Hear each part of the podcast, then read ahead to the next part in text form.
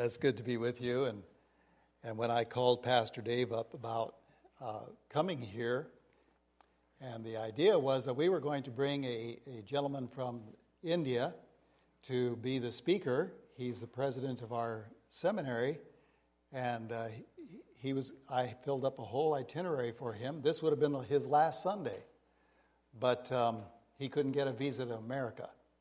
We can't get visas to India. He couldn't get a visa to America. So I guess it's tit for tat or something. I don't know. Um, we did leave India as missionaries uh, last year, last March, so it's just been a little over a year.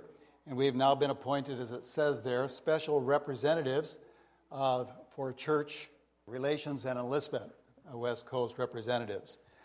And uh, so our display table in the, I guess you call that the welcome room, is uh, that doesn't have anything about India on it, but it has a lot of literature and everything. If you're interested in going on a short term mission trip uh, next year, now would be the time to start corresponding with Baptist Missions. They have lots of opportunities, especially for young people and stuff like that. Just a little bit about what we did in India, because people say, What did you do over there? Uh, we were three years up north in the Himalayan mountains. I'm getting used to saying it the American way. We usually say Himalaya but you say Himalayan. We were up north for three years. We studied language, and then and we were taking care of missionary kids in a boarding school. Then in 1981, we came down to Bangalore, and in Bangalore, uh, some ladies were started a, some single ladies from our mission started a Bible hour. They were teaching in a local Bible college, and as an outreach, they started holding children's ministries and youth ministries. And in 1978, when we arrived in India, I grew up on the field. My parents were still missionaries there. They were asked to leave their part of India. They were not given permits to remain in that part of India the year we arrived in India. So these two ladies asked my parents to come down to Bangalore and help organize this work that they had started into a church. And then in 1981, we went down to help them with that. And two churches got started Olivet Grace Baptist Church and Bethel Baptist Church. Olivet Grace Baptist Church as with another mission, and so they've got they're doing a wonderful work. They've got a Bible college, and they're planting other churches. Uh, it's just not under our mission anymore, which is fine. We don't have any problem with that. And um, while my parents were on furlough, I was I uh, organized Bethel Baptist Church, and then my dad was pastor for a while while I was assistant pastor, and then my father had to leave because of medical problems in 1987, and from that point on, I, I was a pastor. And from Bethel Baptist Church, we started the Ch- uh, Bethel Baptist Chittojubai, which is a Tamil language church. I would uh, preach in the afternoons to a Tamil congregation, and my deacons would translate for me, and that eventually became a church that met in the same building as the Bethel Baptist Church. And also at the same time, one of our seminary students started the Radhana Mandali, which is a Nepali language church. Uh, the people from Nepal live way up in the Himalayan mountains but they come down to the big cities like Bangalore to find work, especially as watchmen and as cooks and things like that. Sad to say, the Aradhana Mandali no longer exists. The, uh, the man that started it was one of our students. He died of dengue fever uh, shortly after he graduated. Then his father carried on the work for some time, and then he got old and retired. And meanwhile, there was another church, I won't mention what denomination or anything, were sending people over and stealing the members till finally there was nothing left. But for about 16 years, that church was doing really well. And uh, many Hindus were coming to know the Lord, Nepali Hindus. And then we uh, started 60 miles away, Emmanuel Baptist Church, uh, in a gold mining community, very poor people, and uh, helped get that started and organized. And then in 2007, I'm going to be talking about this church, Bethany Baptist Church. We started in 2007, and you'll see pictures of that because I'm going to use that as an illustration for my message this morning. And then Ebenezer uh, uh, Bible Baptist Church was just started last, well, a year ago, December. And uh, we pastored that for four months while the missionary pastor was on furlough. And then Aradhana, we started in 2013 with one of our seminary professors and uh, now they just this year became organized as a church. So all these churches are an outflow of Bethel Baptist Church, and from Emmanuel Baptist Church, you have a church in Ramagiri, that's a village, and Chilapalli. Uh, I know you can say those words real well. And um, those churches are, are in the Telugu language in an adjoining state, very poor village people. And the work continues to go like that. It's, it's growing, and we just thank God for what He's uh, done there. Now, one of the things that I enjoy about being with Baptist Missions, and, and we're supposed to be representing Baptist Missions, that's why I wore a coat and tie today. I got to really represent the mission. Next time I come to preach, I'll be like the rest of you, casual. Okay? Um, Baptist Missions places an emphasis on church planting.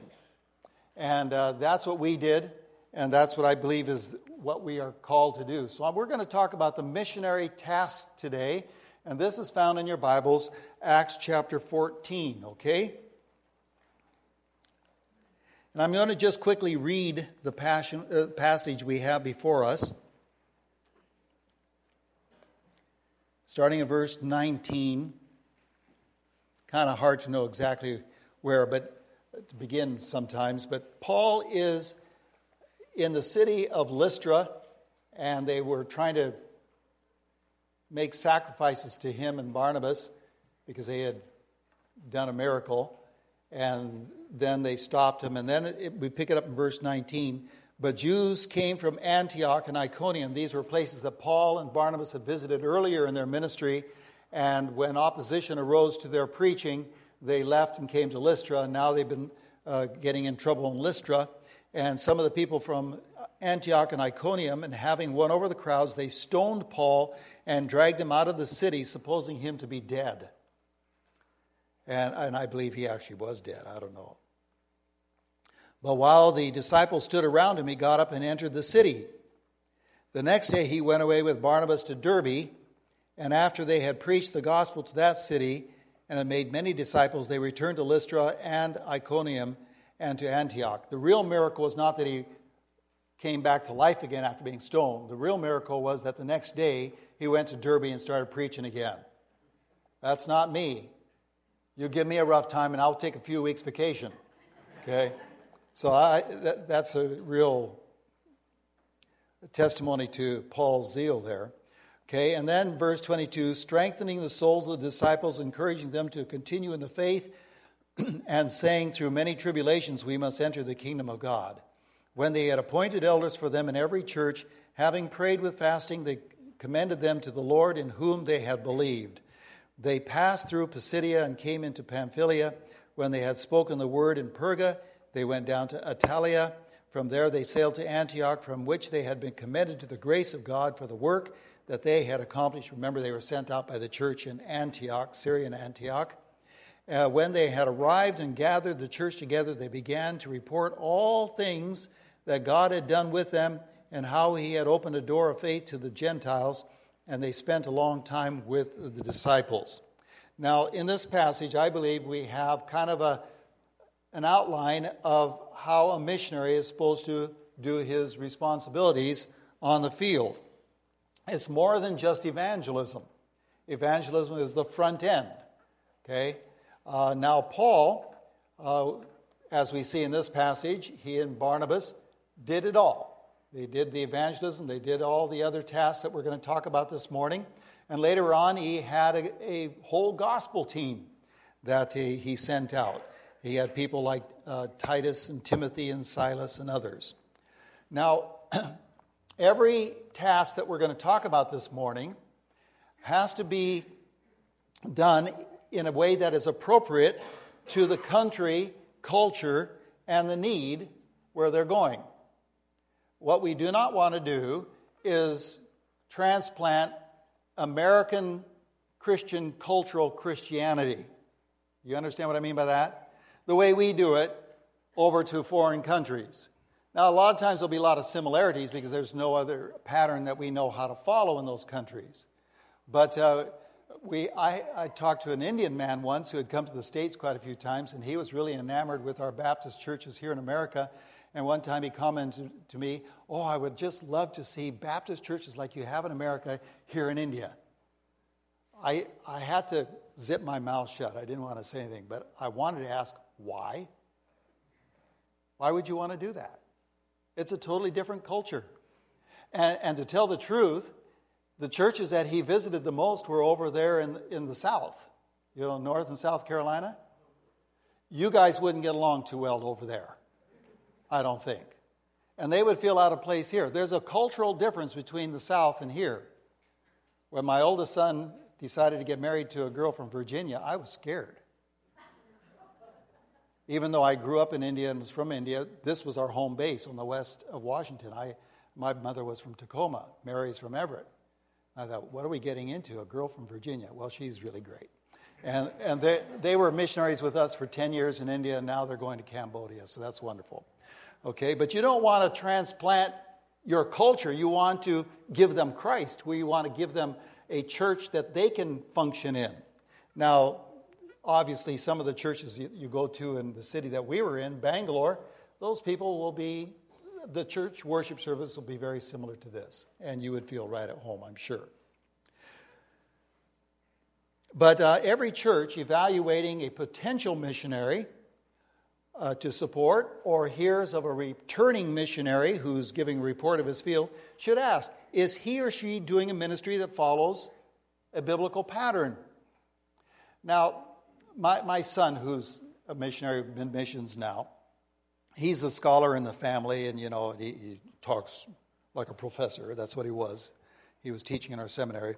He says, Dad, now I think this might be more descriptive than prescriptive. Sounds great. And I would probably agree with him. This is more descriptive than prescriptive. It doesn't say that you have to do it like this, but a biblically derived pattern gives me confidence that God would, would approve of what I'm doing. And so we can make adjustments to it, but I think this is a beautiful pattern as we get into it. Okay, so first of all, we have the evangelism of the lost. Real tough. That's the very first step, and uh, first step in the task of what a missionary is supposed to do. And when I look at this passage uh, in verse 22, uh, verse 21, I find that there are two parts to this uh, step of evangelism. Okay? First of all, is to preach the gospel. All right, look at verse 21. And after they went down to Derbe, and after they had preached the gospel to that city, they preached the gospel. Now, it's very important that we know what the gospel is. And Paul gives us a very brief summary of the gospel how that Christ died for our sins. It's not just that he died, but he died for our sins, right? That's the most important part of the gospel is that there's a purpose to his death. He's taking the punishment for our sins. And that the scriptural proof is that it was found in the scriptures, according to the scriptures, and the physical proof is that he was buried. You don't normally bury living people. So Christ died for our sins according to the scriptures. You can think of Isaiah, you know, and that he was buried, physical proof. And the second part to the gospel is that he rose again. The scriptural proof is that it's according to the scriptures. And a lot of people have a hard time finding out where that might be found in the scriptures. The scriptures we're talking about is the Old Testament. That's all Paul had at that time. And so you could point primarily to Acts chapter 16, which uh, Peter used on the day of Pentecost, Acts chapter 2, and also on, uh, in Acts chapter 13 when he's preaching to Cornelius. He refers to uh, Psalm 16 as proof of Christ's resurrection. Okay? And then the second line of proof, the physical proof, is that he was seen by over 500 people. There was a lot of eyewitnesses. And when Paul wrote uh, 1 Corinthians, there, a lot of those 500 were still living. So if anybody had any doubts, they could start examining the witnesses. And all of them would give the same story. Yes, I saw him alive. No, it wasn't just a ghost, it wasn't just a spirit. Thomas would say, I, I, I, had the privilege, if I wanted to, but I don't think I did, uh, put my finger in his nail prints. Okay? So that's the gospel, and the gospel is, is something that delivers us from the bondage of sin. There has to be an emphasis on the fact that we are sinners and Christ died for us to save us from our sins, from the bondage of sin. He saved us from the penalty of sin. We don't have to spend eternity in hell because we trust Christ as Savior who paid the penalty for our sins. And it's also salvation unto good works. We don't, we don't just get saved and say, now I'm saved, I can do whatever I want. We are saved to do His will. And Ephesians chapter 2, verse 10 speaks of that. Okay?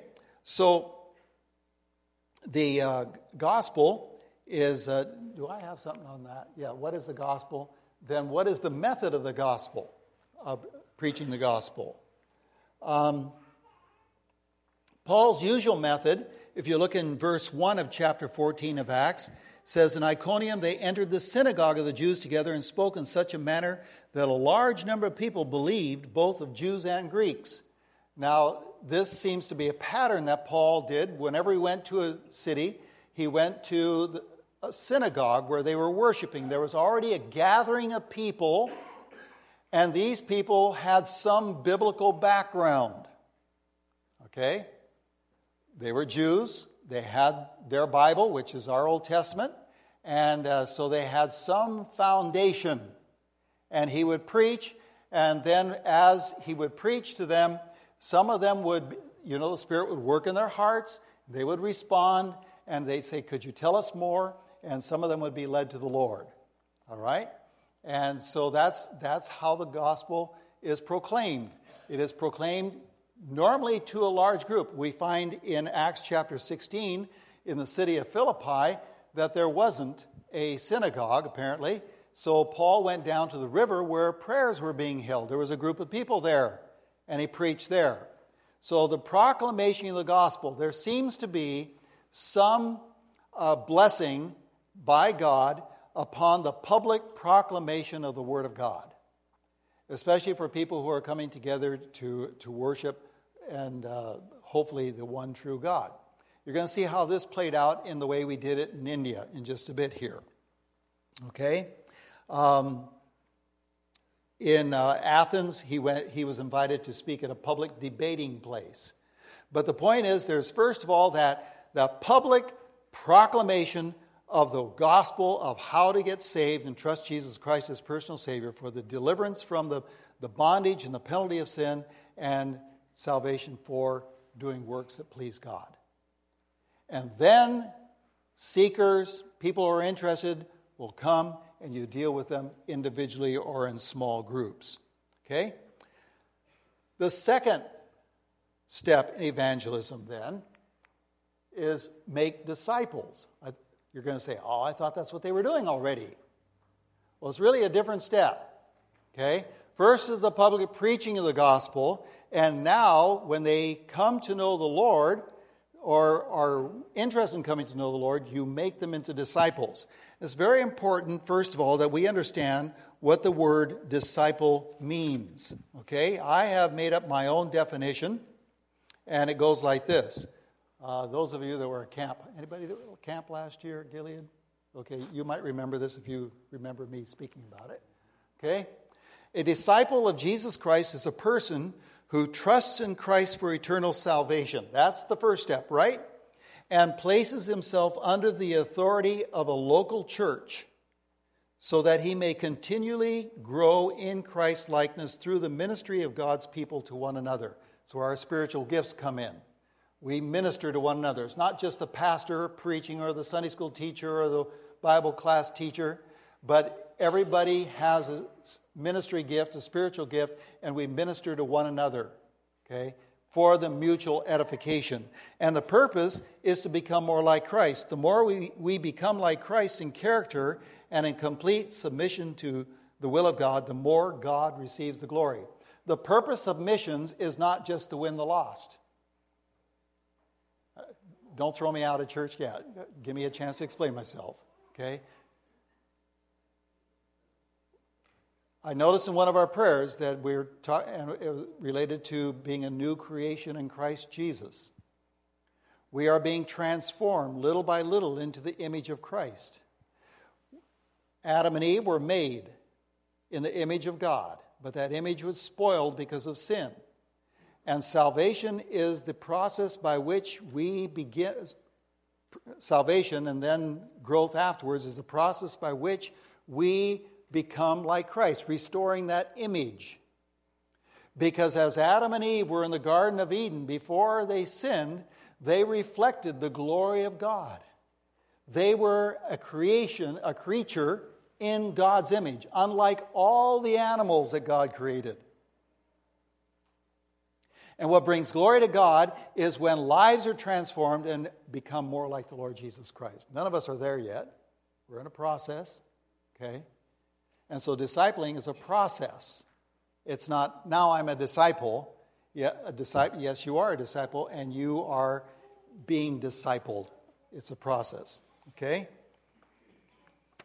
And so you start uh, exhibiting the character of Christ, and which you would find in the fruit of the Spirit in Galatians, and also his complete submission to the will of God. Think of the Garden of Gethsemane. Not my will, but your will be done. All right? So that is the, um, the making disciples. Now, by, by the way, that word making disciples is the same word, only other place it's used is in the Great Commission, Matthew chapter 28. Okay? And, uh, and Jesus says, Go and disciple all nations, make disciples of all nations. And so the, the beginning of that is to preach the gospel. Then, as people show interest, you make them into disciples, and it's a lifelong process. Okay? Let me just show you how we did that in India a little bit. In 2007, I asked one of our seminary professors, who was supposed to be here today and preaching instead of me, uh, if he would like to start a church in a new locality in the city of Bangalore. When we went to Bangalore in 1981, there was three and a half million people in the city, just a small little town in India. And by the time we left last year, it had over 10 million, one of the fastest growing cities in Asia. Uh, and there was an area, a locality that I really had a burden for. It's called BTM Layout. And I had a burden for that place for maybe 20 years. And while I was pastoring Bethel Baptist Church, uh, I couldn't find anybody that I could ask to go and start a church there. And so now that I wasn't pastoring anymore, we could start. And so we went and started. First step was to find a house that we could live in and also had enough room in it to hold services. Because we're going to start off with a preaching of the Word of God first. And we usually in South India, there's a lot of people who come from a so called Christian background. They were nominal Christians. Most of them hardly knew anything about the Bible, but they knew a little bit, okay? Or they might have gone to Sunday school or vacation Bible school and heard a lot of Bible stories, but they really didn't know much about salvation, okay? So, do you see a little bit of a similarity with us preaching to a crowd like that and Paul preaching to the Jews? Maybe a little bit. Okay, but God provided in a miraculous way, miraculous way, a house right in the middle of a militant Hindu neighborhood, and both of our neighbors said, "Oh, there's no problem you having services there," because the previous renter was a um, had uh, services in his home in that home. And so we all know this is the Christian home. Okay, so uh, there we are in our living room, dining room combined, and it's uh, not very big, but we could squeeze about 40 in there. Notice in this picture, I was standing just opposite the front door, so if you came in late, you had to look at me eyeball to eyeball. And that was embarrassing. We later changed that so we wouldn't put people ill at ease. But our first group, we had about 26 people. A lot of these people, well, some of them were uh, a seed group from our mother church. Some were people who were just uh, nominal Christians. But you know, as you preach the word and they get excited uh, about the preaching of God's word and the fellowship of the church, they start inviting their colleagues. They start inviting their friends. They start inviting their uh, uh, family, their extended families. And India has extended families. It's incredible. And so it starts to grow that way. And so after a couple of years, we had to start, uh, rent a hall, uh, not as big as this one, but we had to move out of our living room, dining room. We just didn't have room anymore. But it begins with the preaching of God's word and, and helping a core group there, and from there we would do the discipling, we would have small Bible studies, and I developed a course of, uh, for a Bible study. It's supposed to last six weeks, but it's called Introduction to Biblical Christianity. It was basically a doctrinal course. Uh, course. Some people would come to me and say, You know, we'd like to know more. Or I'd go to them and say, Hey, you've been coming for a few weeks. Would you like to know what it really is to be a Christian? What the Bible has to say about it? Oh, yeah, I'd like to. So either they'd meet in our home, or I'd go to their home, or one of our believers would open up their home and, and be the host, and I'd go and conduct it. It's supposed to be six weeks, usually went about 10 to 12 weeks because they'd get into it. And we had more people while I was pastoring Bethel Baptist Church and also these churches that I helped start. More people come to the Lord through this evangelistic Bible study than almost any other way. But they got interested through the preaching of the word and the fellowship of the church. Okay?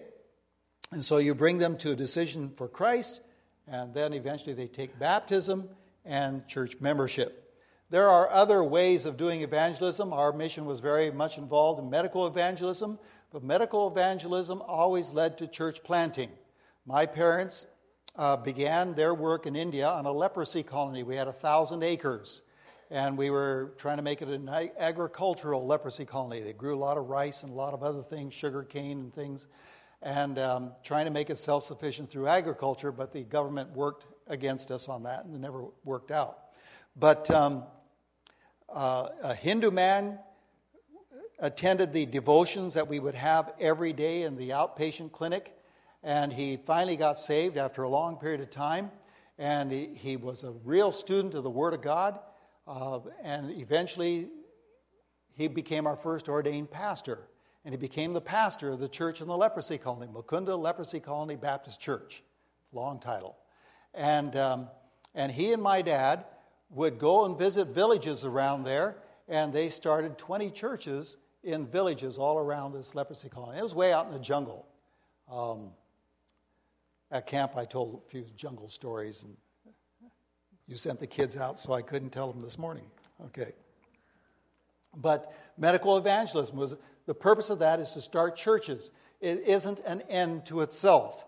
Um, village evangelism, literature ministries, all lend for towards establishment of church.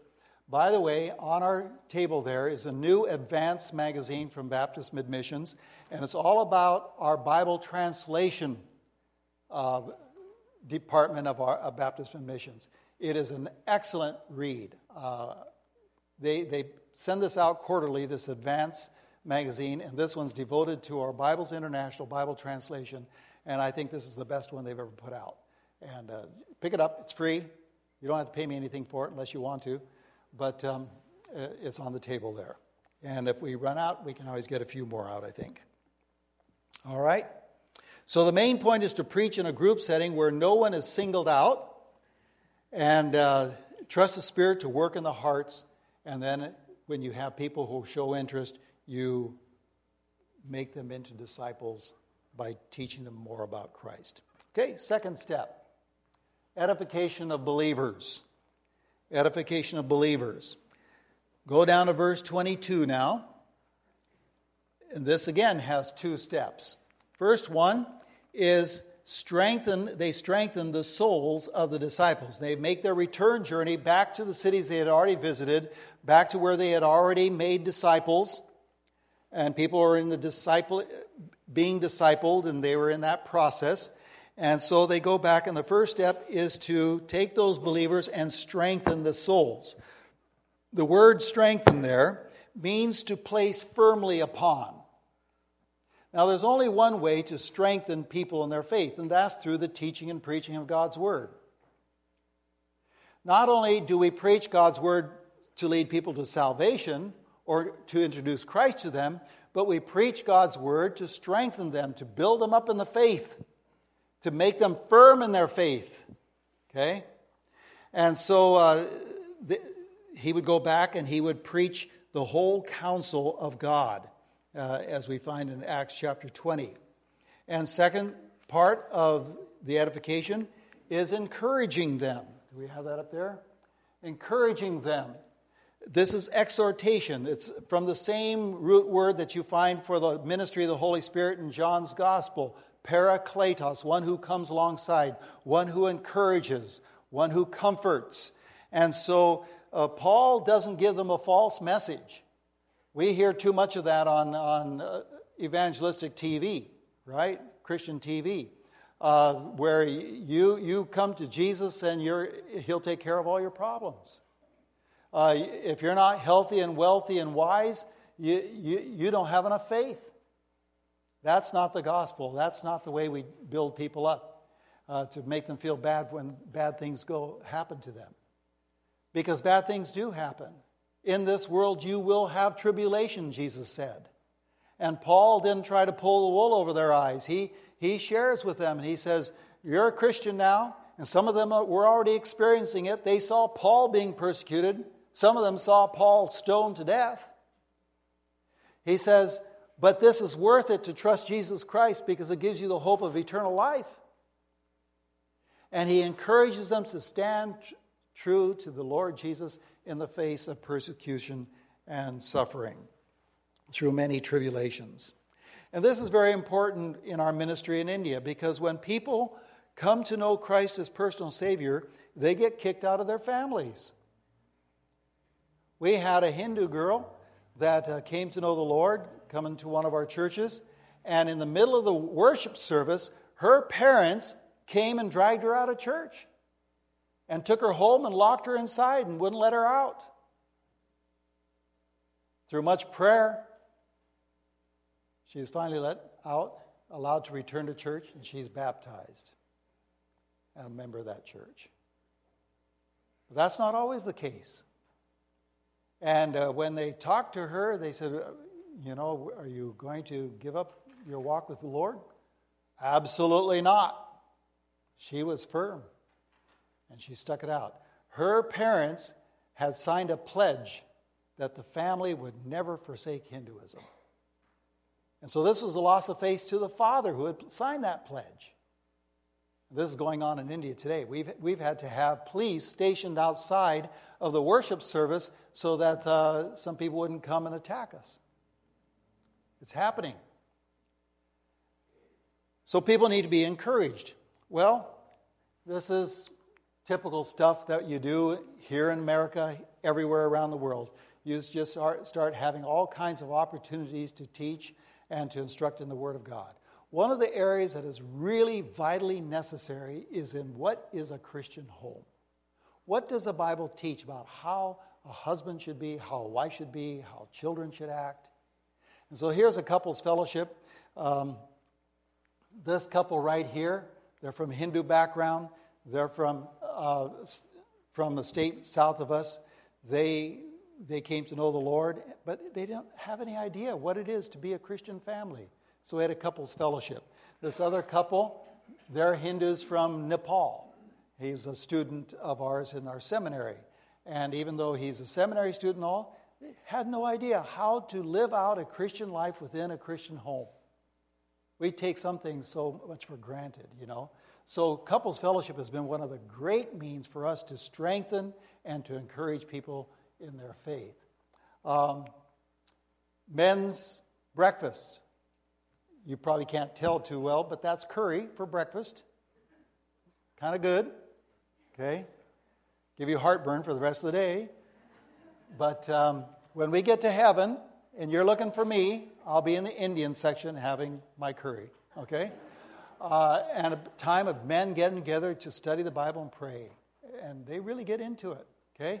That encourages the men. Uh, Sunday school, uh, now I'm not opposite the door anymore. And uh, Sunday school had met in our kitchen, you know, and, and, used some of our seminary students to teach the kids and stuff like that. Sunday school is a great place. Um, in India, we, we were quite traditional in the first church we started. We had a Sunday school, we had a morning worship, evening worship, prayer meeting, men's breakfast, ladies' meeting at once a month and uh, children's ministry. And I always felt like if I didn't have four times a week that I could minister the Word of God, I wouldn't be doing those people service. That means they had to come out for it. Midweek prayer service was not just a little simple little look in the Word. It was that's where I put most of my effort into it because I figure if people take the time to come out to prayer meeting after work, these people are sincere, and so I better give them something worthwhile. And uh, I had one gentleman say, Pastor, could you give us more Bible study and stuff? Can you believe it? And I finally had to say, Well, you know, if you come regularly to all the services within five years, you'll have a good grasp of the Bible. He did. He has a great grasp of the Bible. And uh, he became one of our deacons and leaders in the church. All right, what else do we have here? Oh, camps and retreats and things like that. Places where there can be encouragement and fellowship and instruction from God's Word. Indians like to take selfies too. Some things are the same world over. Okay? Then the third step. You'll get down to verse 23 of 14. Are we doing here? I got to quit, don't I? When they had appointed elders for them in every church, they prayed with fasting and they commended them to the Lord in whom they believed. Now, they appointed elders. This is the establishment of the church. It's very important to have a church established so that discipling can continue. Okay? Now, the method we're not going to worry about what, how they appointed and how, what the way it was done. Every church has their own way of doing it. Okay? And uh, then it does imply some kind of organization so that evangelism and edification may continue on indigenously. Paul and Barnabas couldn't stay there. They had to go, they had an itinerant ministry to all these different places, so they left people behind in a church setting with pastors, elders, whatever you want to call them. And the question arises where would you find qualified people to be elders? I hear people coming out to India and they have a two week evangelistic ministry and they say, We established 12 churches in two weeks, praise the Lord. And I say, Where did you get the pastors for those 12 churches? I don't know. Somehow they'll manage. To be a pastor, you have to know the Word of God. One of the qualifications for a pastor is able, able to teach, having some kind of wisdom in the Word. Where did they get pastors from? Very easy. God, in His great plan, sovereign plan, said that He sent Jesus at the fullness of time, born of a woman made under the law. The fullness of time was when the Roman Empire ruled most of the known world at that time, and the, there was peace, kind of, and the Jews were scattered, and wherever they settled in any city, they formed a synagogue. In the synagogue, they would read the law, the Old Testament. They didn't call it Old Testament, it was the Testament, okay?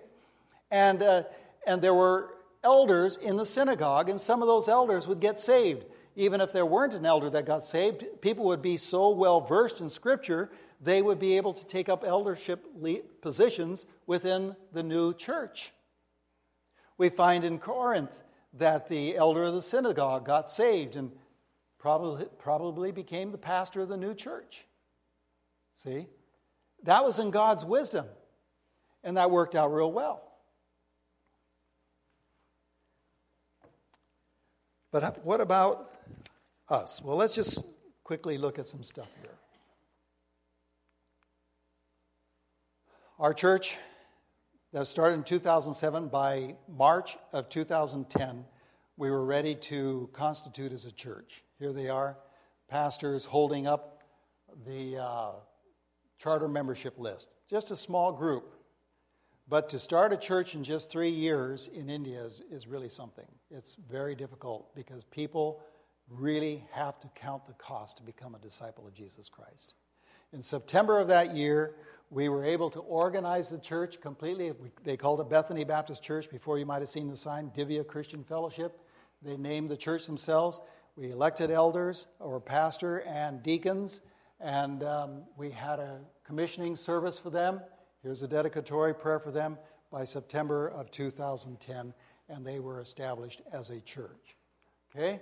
And I had the privilege the last four years of continuing to preach in the evening services while I was helping out at one of the other churches and also teaching the seminary.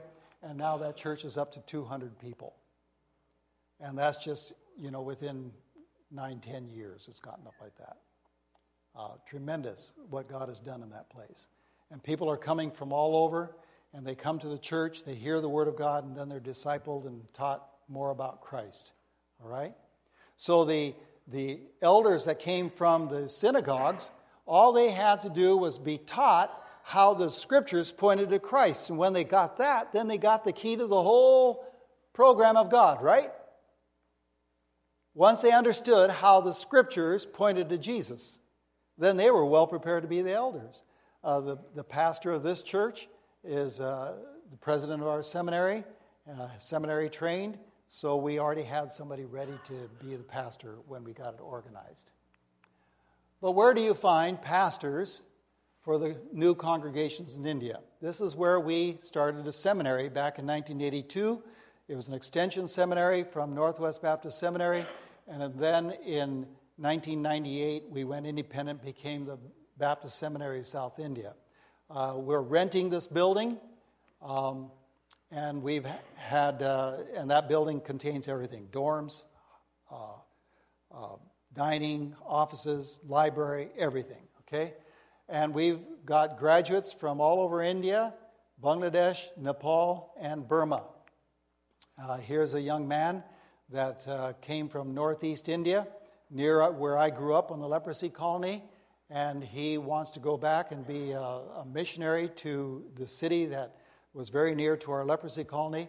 And Beth, Bethany Baptist Church, which we organized just back in 2010, is supporting him. And so these churches that I showed you in the very beginning of my message this morning uh, are supporting some of the, Bapt- the uh, graduates of our seminary into various places. Just take a look at that. I don't know if you can read the writing back where you are, but there are more people living inside this circle than outside of it. In all the world, right there with India, China, and Southeast Asia, there are more people living right there than all the rest of the world combined. And our seminary is right there. We, we have bought property, but we do not have a place, uh, we don't have the money to put the building up. And so we want to have about 20,000 square feet of floor space on four stories and um, completely contained in one building. And so we're, we're trying to raise money for that as well. Uh, we have a man in Maryland who has offered to match $50,000. Uh, you might see his commercial on television, Cosamine. You, anybody recognize that? Even uh, Costco is selling that now. It's a supplement for dogs with joint problems. He's, he's uh, in the pharmacist industry, and he's also got one for humans. What's that called? It's not cosamine. Glucosamine, yeah. Dr. Henderson, he's promised to give us $50,000 if we can raise $50,000. We have about 12, 13,000 raised towards that. But eventually that building's going to cost, they say, up to $800,000. I have no idea where that money's going to come from but the Lord has always provided. But this seminary, and we're not the only one, there's plenty of other seminaries. We're located down here, and our graduates are from here and all around here, down south, and some of our Burmese graduates go up into China. We're strategically placed to reach the most populated area of the planet. And uh, appreciate your prayers for that seminary. But that's the missionary task.